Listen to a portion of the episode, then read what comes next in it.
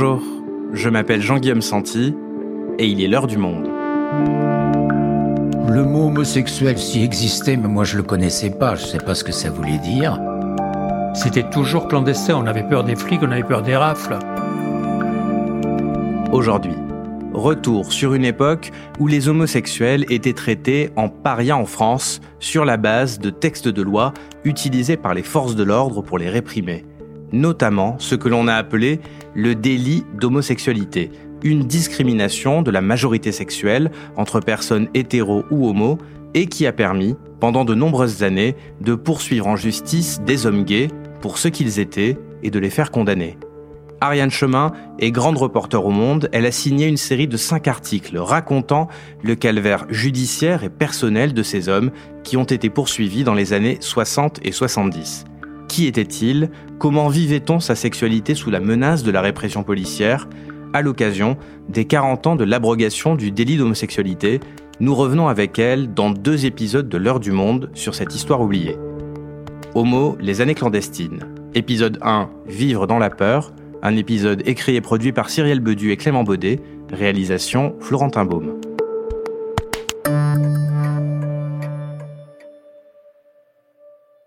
Je m'appelle Bernard Bousset, je suis né le 31 décembre 1941 à Dax dans les Landes, ville de Rugbymen, et j'ai 80 ans depuis 6 mois.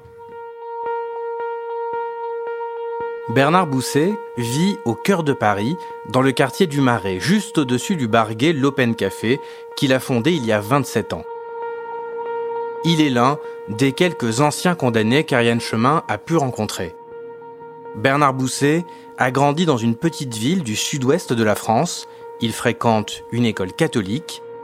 Violé par un prêtre, rejeté par son père qui ne le croit pas, ce traumatisme suivra Bousset jusqu'à aujourd'hui. Moi, j'ai découvert l'homosexualité comme une violence inouïe.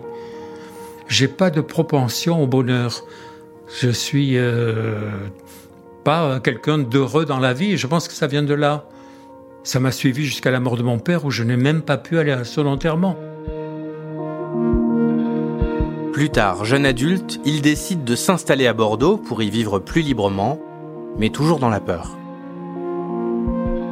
Moi, j'ai pas choisi d'être homosexuel. C'est un fait. C'était ainsi. Je l'ai découvert. À cette époque-là, dans les années 60, euh, l'homosexualité, on vivait dans la peur, forcément. On vivait tout le temps en se cachant, en ayant la trouille d'être découvert ou de se faire casser la gueule. Parce qu'être homosexuel à l'époque, c'était la honte.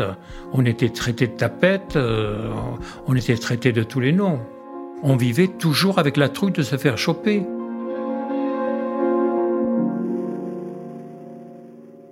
On nous avait bien mis que qu'on était des gens invertis, anormaux, et que même l'OMS avait considéré que c'était une maladie.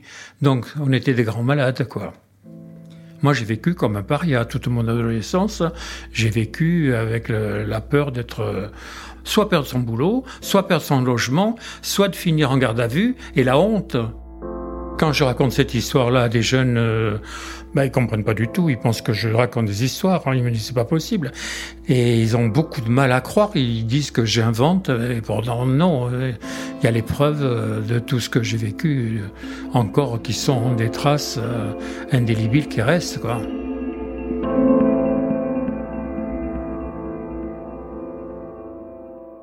Dans les années 70, quelques temps seulement après la période dont vient de parler Bernard Bousset, l'homosexualité reste associée à la honte et à la déviance.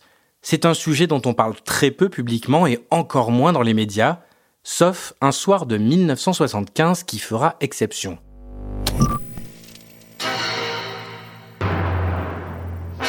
Le 21 janvier, à une heure de grande écoute, l'émission Les dossiers de l'écran consacre un débat à la question de l'homosexualité. Lors de cette soirée, présentée par le journaliste Alain Jérôme, un prêtre, un endocrinologue, un neuropsychiatre et un député font face à quatre hommes homosexuels, tous intellectuels ou artistes. Jean-Paul Pouliquin vit alors à Paris. Ce soir-là, cette émission attire toute son attention. En 1975, j'avais à peine plus de 20 ans. Bah à ce moment-là, j'étais employé de bureau à la mairie de Paris. Euh, je m'étais marié euh, un peu par convenance. J'éprouvais guère de plaisir dans les relations euh, sexuelles avec mon épouse. Euh, puis bah je me disais bah bon bah c'est comme ça, ça n'importe que ça, c'est pas génial. Et puis il y a eu cette émission des dossiers de l'écran un soir, euh, je vois cette émission, euh, c'était la question homosexuelle. Donc on présentait ça comme une, quelque chose de très très sérieux, très compliqué. Alors bah, j'étais d'accord avec ça parce que ça l'était pour moi compliqué. J'étais dans mon lit avec ma femme, je vais qu'une peur, c'est qu'elle me demande mon avis sur cette émission. Donc je m'étais mis euh, sous les couvertures, mais quand même je tendais l'oreille. J'étais extrêmement intéressé. Je découvrais que j'étais pas le seul homosexuel euh, sur la planète. Eh ben ça m'a fait vachement de bien. Et là, oui, je dis euh, bon, il faut, ça suffit maintenant de se faire bouffer. mes yeux se sont ouverts et pas que. Donc j'ai découvert ce que c'était que la sexualité, l'amour euh, des hommes. À ce moment-là, euh, l'homophobie est largement bien partagée. Chez mes parents, on ne parlait pas de toute façon de sexualité, euh, qu'il s'agisse d'homosexualité ou d'hétérosexualité. Mon frère, un jour, euh, m'avait surpris à faire ce que appelé touche pipi avec trois, quatre copains de l'immeuble, comme quoi j'étais pas le seul. on était trois, quatre dans un seul immeuble. Et puis il avait raconté ça à ma mère. Et euh, ma mère, quand je suis arrivé une heure après, m'a dit ah ben Jean-Yves m'a dit que t'as fait ça. Eh ben dis donc, il faudrait aller te faire soigner, mon pauvre garçon. Je dis ah bon bah c'est une maladie. Bon bah je suis malade après tout. Il y a d'autres maladies, pourquoi pas celle-là Bon bah voilà, je ferai avec. Hein.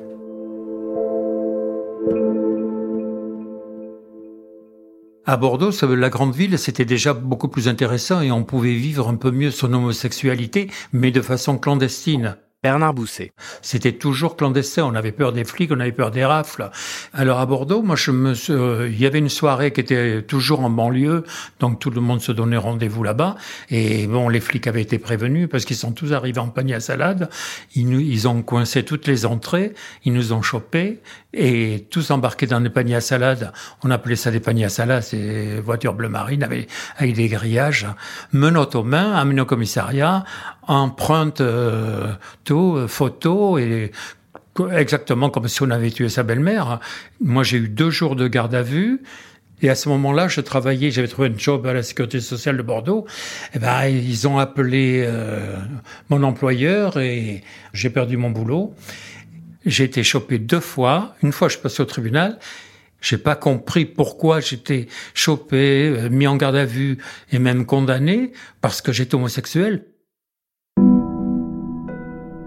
La honte, l'homophobie généralisée, la peur des rafles, comme on disait à l'époque, c'était le quotidien des hommes gays il y a seulement 40 ans. Ariane Chemin s'est intéressée pour le monde au dernier témoin d'un temps qui semble aujourd'hui si lointain en France. Elle nous raconte comment elle a démarré son enquête. Suis très franche, je ne connaissais rien à cette histoire. Et je me souviens qu'un jour, on était, je crois, en janvier 2020, Luc Bronner, qui était le directeur de la rédaction à l'époque du Monde, euh, me dit tiens regarde c'est intéressant, euh, j'ai lu ça, euh, un article écrit par deux jeunes chercheurs de l'HESS, il avait imprimé, et ces deux jeunes chercheurs, dont l'un s'appelle Régis Schadenhofer, avaient expliqué que Selon leurs calculs et après leurs recherches, il y avait environ 10 000 Français qui avaient été condamnés pour délit d'homosexualité entre la Libération et 1982.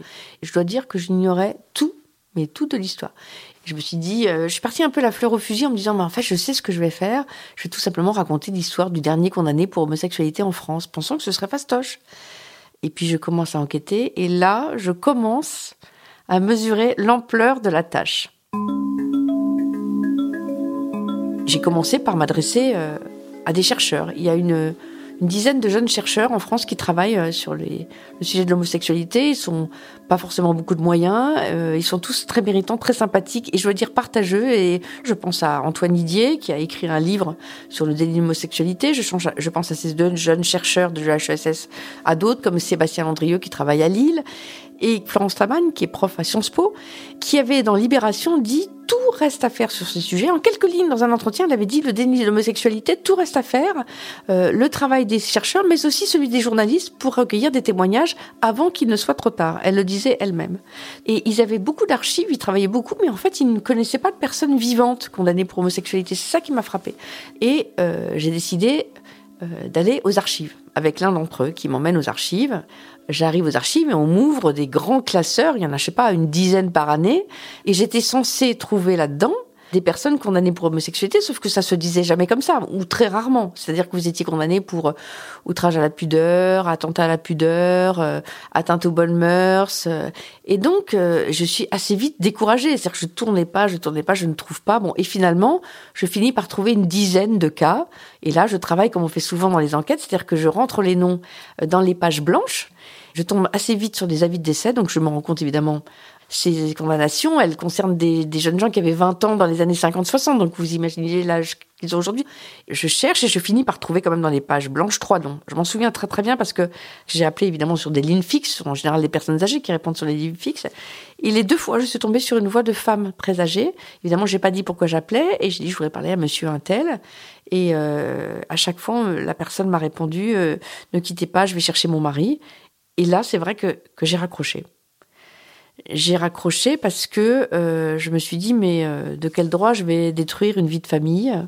Euh, Sans doute ces personnes qui sont très âgées aujourd'hui n'ont peut-être sans doute ou je pense qu'elles n'en ont pas parlé, elles en ont peut-être parlé, mais enfin en tout cas moi je ne le sais pas de leur passé, de leur arrestation, de, d'une vie homosexuelle et je me voyais pas faire ça. Donc j'avais quand même déjà passé pas mal de temps et je reprenais, je devais tout reprendre à zéro.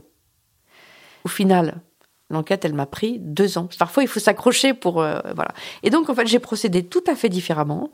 Je suis là passée par des associations homosexuelles. Alors, il y a des associations d'homosexuels retraités, il y a des archivistes, euh, il y a un couple qui habite euh, dans le Val-de-Marne qui conserve toutes les archives, voilà, anciennes. Et en fait, c'est par le bouche à oreille, c'est en contactant des gens qui eux-mêmes étaient homosexuels et voilà que j'ai pu arriver à trouver des témoins et, notamment, je pense, l'un des témoins qui m'a le plus bouleversé, euh, Bernard Bousset.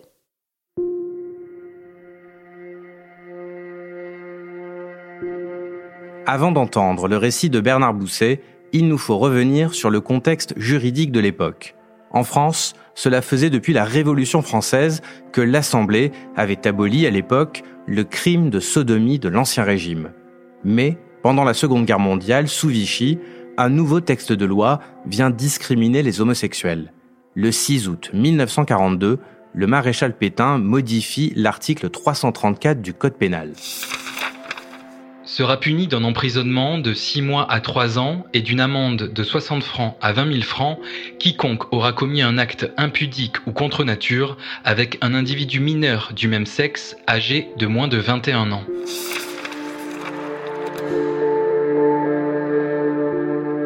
Cette loi instaure ainsi une discrimination de la majorité sexuelle. Elle est fixée à 13 ans pour les personnes hétérosexuelles, mais à 21 ans pour les personnes homosexuelles. Sous couvert de protection de l'enfance, la loi traite donc différemment hétéro et homo. Un homme ayant une relation sexuelle avec un partenaire de 20 ou 19 ans, quand bien même il était à peine plus âgé, était donc hors la loi. Après la libération, cette loi n'a pas été abrogée. Elle se durcit même en 1960. L'amendement Mirguet, du nom du député gaulliste, fait même de l'homosexualité un fléau social, au même titre que l'alcoolisme et la prostitution. L'amendement double même les peines en cas d'outrage public à la pudeur commis sur personne de même sexe, un autre délit ayant servi à réprimer les homosexuels. Alors, quelle est la réalité statistique de ces condamnations? Difficile à dire. 10 000 hommes auraient été condamnés jusqu'en 1982, un chiffre nettement moins important qu'en Angleterre ou en Allemagne, où l'homosexualité était pénalisée jusqu'à la fin des années 60, mais aujourd'hui, cela semble stupéfiant. Et même si des travaux universitaires semblent confirmer l'usage assez limité de ce délit et qu'un certain nombre d'affaires autour de cette majorité sexuelle concernaient bien des cas de pédocriminalité, L'existence de ce texte, la discrimination entre hétéros et homos qu'il pose dans la loi, laisse planer une menace sournoise sur des hommes ayant des relations bien consenties. Bernard Bousset fait partie de ces hommes poursuivis, très jeunes sur la base de cette loi. C'était au début des années 60, alors qu'il travaillait dans une station de ski à Megève, en Haute-Savoie. Je suis allé faire euh, des saisons à Megève, j'avais 23-24 ans. Et j'ai rencontré là-bas un jeune homme qui devait avoir plus de 18 ans, euh, peut-être même 20. Et donc nous avons passé la soirée ensemble. Je l'ai invité chez moi, on a, on a pris un bain, tout ça. Bref, je vous passe des détails.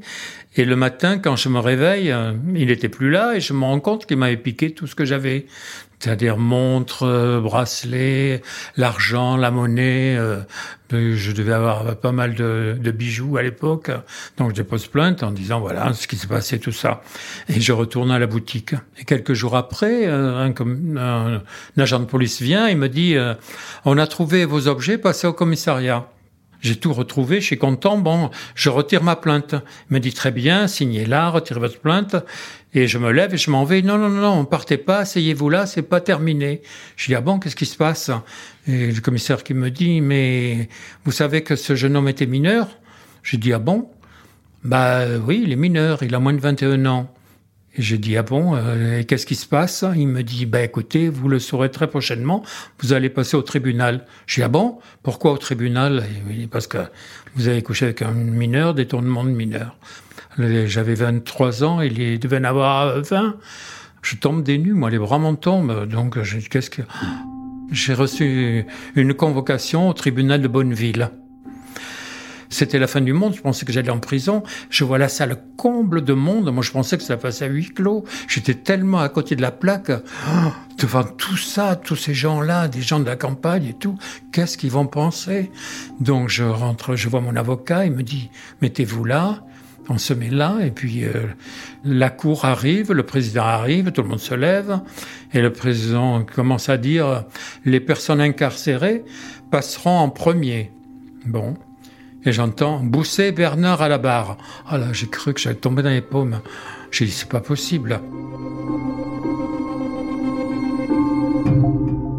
Et donc j'arrive euh, à la barre et puis le, le, président du tribunal me dit alors monsieur vous êtes un inverti?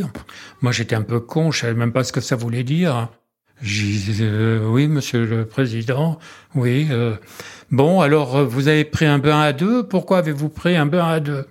J'ai dit tout le monde qui rigolait dans la salle.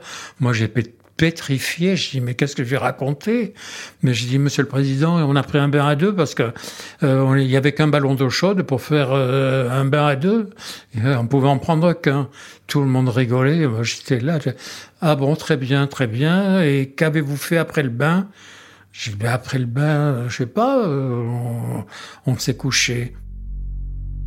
J'étais condamné à une grosse amende, une amende importante, je me souviens plus le montant, mais je savais que je pouvais pas la payer, et à la publication de ma condamnation dans les journaux.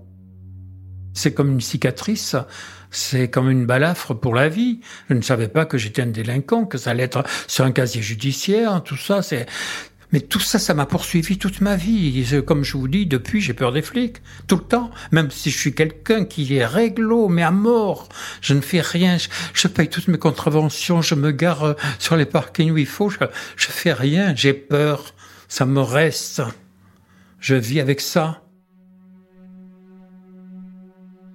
Ça, c'est une histoire en fait un peu oubliée aussi parce qu'elle est loin de Paris. Ces condamnations, elles concernent surtout les toutes petites classes moyennes, les ouvriers, euh, et donc euh, la province. Dans les années 50, 60 et même au début des années 70, les seules personnes qui peuvent afficher leur homosexualité, ce sont les vedettes, comme on disait à l'époque. Ce sont euh, les artistes, les écrivains, les couturiers, les acteurs. Ça, ça, ça passe.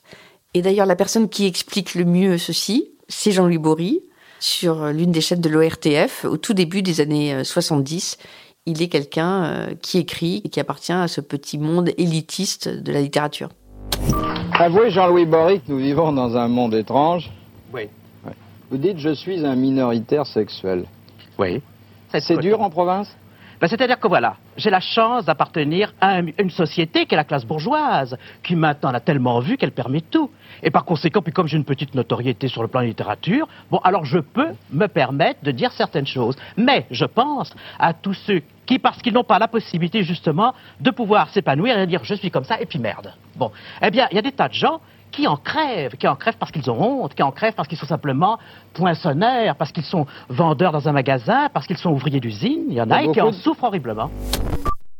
En fait, c'est un drame souterrain en province, puisque c'est là qu'il y a euh, le plus de condamnations, quand quelqu'un comparaît devant le tribunal, eh bien souvent, il y a avant ou après des articles dans la presse. On annonçait un procès ou on faisait un compte rendu de procès avec le nom, euh, c'était pas l'initial. Et c'est terrible parce que alors on est exclu du corps social et c'est pour ça qu'il y a eu un grand nombre de suicides à cause de la révélation de leur homosexualité. C'est ce que raconte Michel Chomara, qui a constitué euh, dans une bibliothèque municipale à Lyon le premier fonds LGBT de France. La presse quotidienne régionale faisait des choux gras dès qu'on arrêtait euh, un type euh, à poil dans un jardin avec je sais pas qui. Et ça faisait souvent une demi-page dans le journal. Et là c'était c'était terrible. Et à Lyon euh, il y a un clerc notaire qui s'est suicidé suite à un article paru dans le journal parce que qui relatait le fait qu'il avait été arrêté dans des chiottes à Lyon. Donc comme je dis souvent les PD on les aime dans les placards ou morts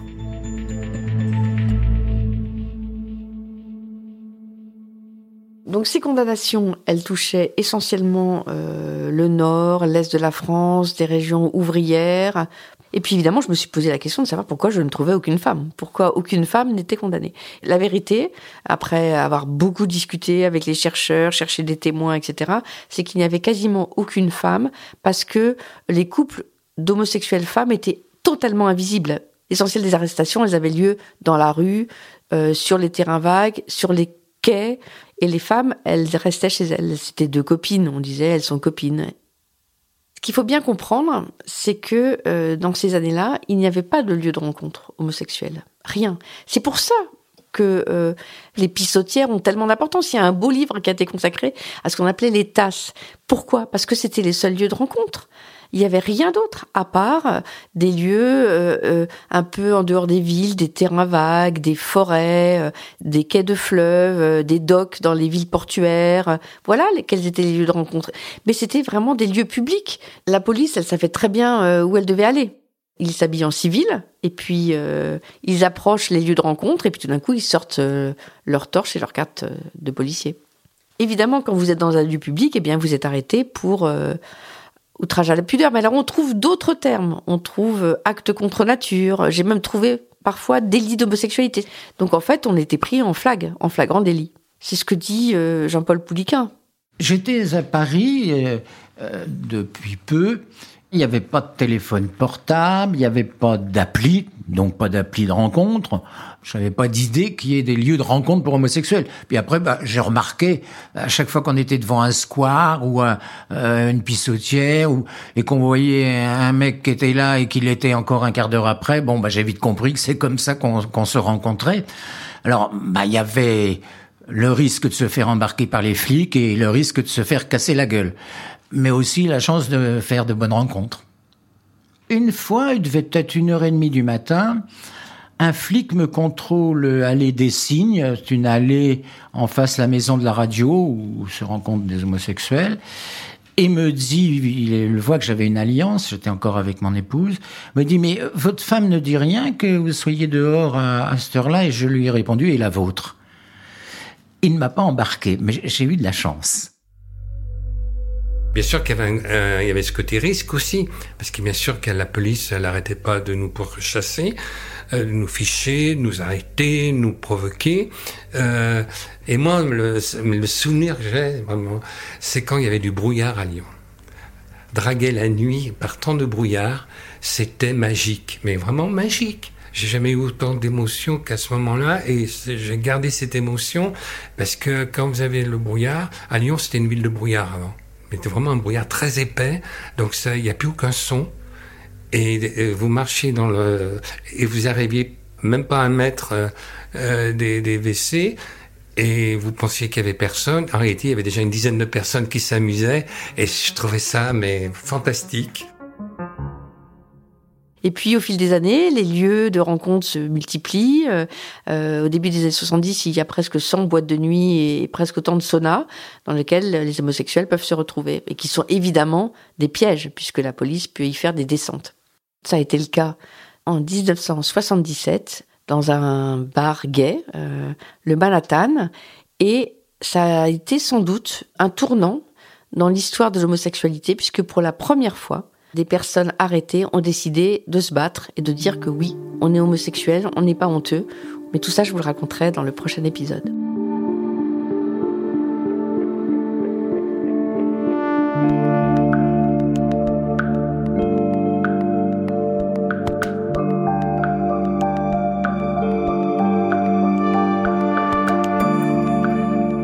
Demain, dans l'heure du monde, Homo, les années clandestines, épisode 2, ne plus se laisser faire. En attendant, si vous souhaitez en savoir plus sur le sujet, vous pouvez retrouver toute la série d'articles d'Ariane Chemin en allant vous abonner sur notre site. C'est la fin de L'heure du monde, le podcast quotidien d'actualité proposé par le journal Le Monde et Spotify. Pour ne rater aucun épisode, vous pouvez vous abonner gratuitement au podcast sur Spotify ou nous retrouver chaque jour sur le site et l'application lemonde.fr. Si vous avez des remarques, suggestions, critiques, n'hésitez pas à nous envoyer un email à l'heure du monde @lemonde.fr. L'heure du monde est publiée tous les matins du lundi au vendredi. On se retrouve donc très vite. À bientôt.